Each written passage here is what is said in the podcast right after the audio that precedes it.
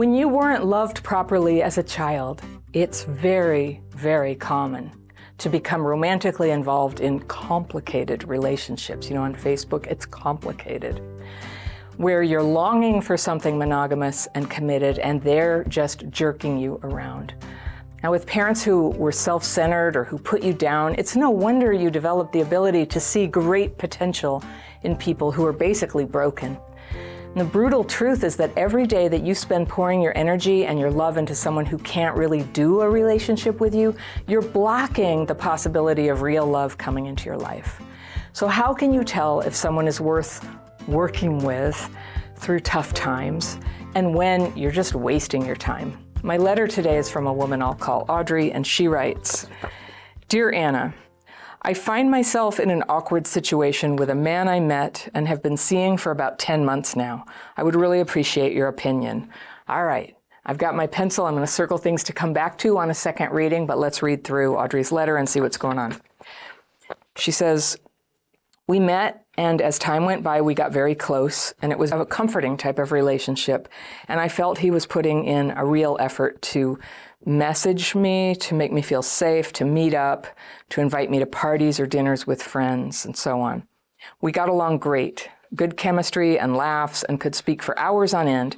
He was a gentle and emotional type, a secure attachment type, I think, with controlling but loving parents. He never played games or hot or cold or things I have encountered in the past. I would, however, create distance and space as usual, as I'm afraid to be hurt, and to lose my center or feel the spark diminish. I grew up with an emotionally unavailable father and, and felt unnoticed, not valued, not loved, and was very criticized growing up, which made me very insecure.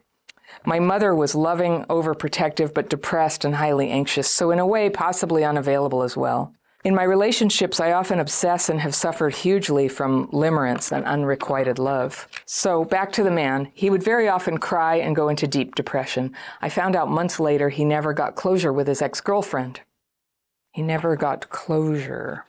They spent one and a half years together, but she left him two years ago. She shut him off and was quite spiteful, from what I hear.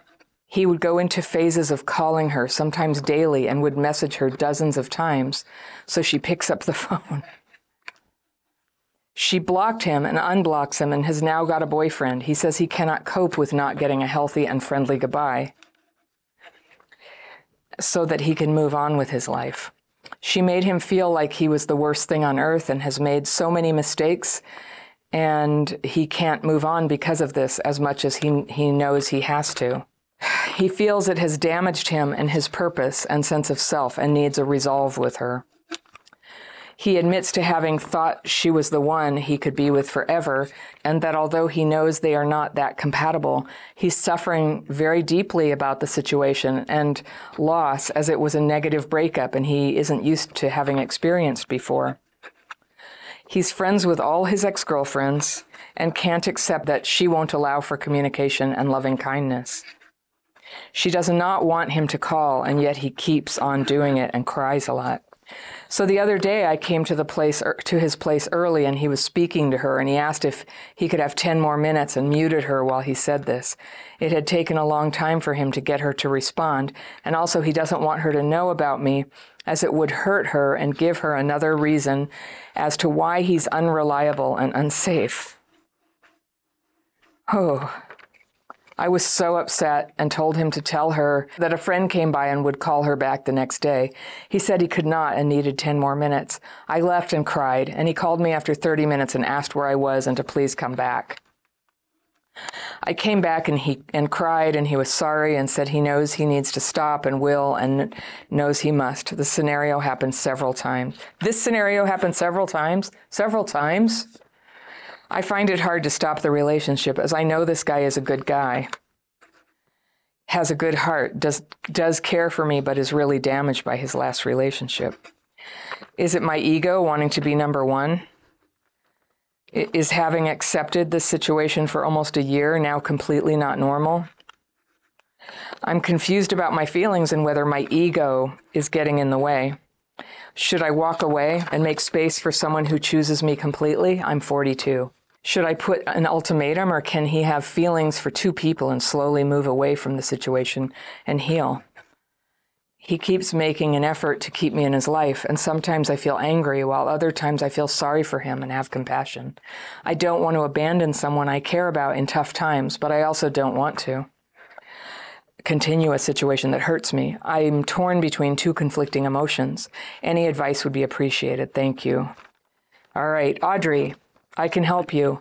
Um, girl, I think you're in denial big time. This guy is really sick and he's really not into you and he is obsessed with somebody else. And you know, he didn't write to me, so I can't really address what what is a what is all that about. But at best, he's very very neurotic and totally unable to you know have a relationship. So um, when somebody when a woman says stop calling me, I'm in a relationship, you need to stop, and somebody keeps calling, it's called a stalker. It's called a stalker. All right, so he's ruining his relationship with you, and he's ruining his relationship with her, or who knows, you know, now she's getting wound up. But I just want to tell you, like, whatever you got told in whatever circles of people you hang out with, that it's ego to expect your number one to treat you like number one. That's not ego. It's called a relationship. It's called a relationship. And that's not what you have right now. You have something that's uh, babysitting for him. I really don't come down so hard on the people not present, but this is a very awful situation. And I strongly encourage you to see it for what it is hopeless. You're saying, oh, is it possible somebody could just like really be in love with somebody else and gradually? It's like, well, that is the great hope of, of sad people everywhere, that even though somebody's treating them badly, and that you went through this scenario several times where this great obsession of his would talk to him on the phone. Uh, do you think for a minute that if she wanted a relationship with him that he would stay with you? I think she's either going to do that or she's going to end up calling the cops on him. This is not a good situation. He sounds very emotionally immature as well as emotionally unavailable. And so here's the thing. My heart goes out to you, Audrey, because you grew up with these horrible parents and you don't know the difference.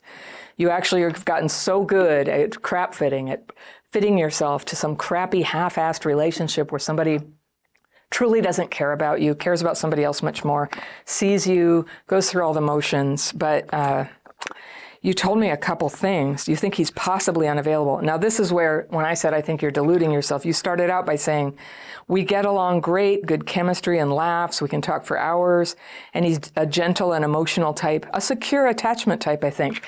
No, not at all. That's not a secure attachment type. That's maybe disorganized attachment. I don't know, but the dude is not attaching.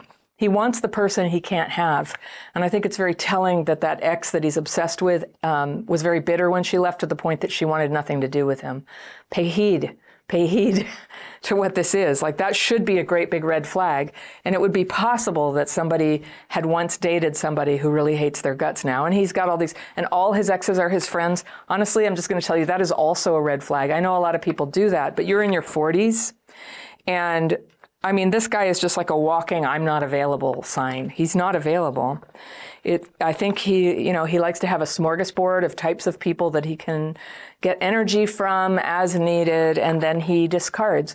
And telling you to leave because he's on the phone with some ex and doing it again and again, that's discarding you. I'm just saying that the reason you're crying is because he's treating you like crap. But because you were you know, basically brainwashed by your parents to think there's something wrong with you to ha- expect ordinary treatment. You're just like, is my ego getting in the way? And that is spiritual bypassing. And, you know, this, the word ego cues me in. This is a certain like philosophy and stuff. Hey, babe, that's just ego. And I don't know, maybe you want to be a polyamorous person where you're, you're the second person in the totem pole or go down lower should they meet somebody else. Should I walk away and, and, and wait for somebody who chooses me completely? Like, I'm just saying, like, don't ask me, like, is that what you want? Do you want somebody who chooses you completely? Or not? Are you okay with this? It doesn't seem like you're okay with this. So I'm under, I'm trying to, I'm trying to like press you to face that you are acting like you don't know the answer. You do know the answer. If you want to be chosen completely, you got to get people who don't choose you completely out of the way. They're in the way. They're blocking the door. You can't shine. you can't shine when somebody is taking up that boyfriend space. So you, what you're doing right now, I just, you know, I, I, made a note to myself here about avoidance. I think there's a bit of avoidance on your part going on by kind of staying fuzzy headed about this. Um, I think it's this is like a super clear cut case of somebody who's not available, um, and that you and that you thinking he's a secure attachment type, and he cries a lot, and there was something about his mom, and I don't know.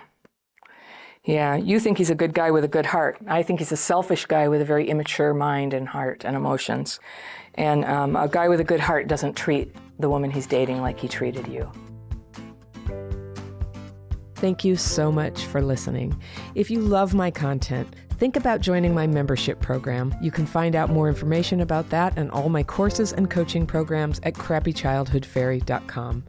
Remember, healing is possible.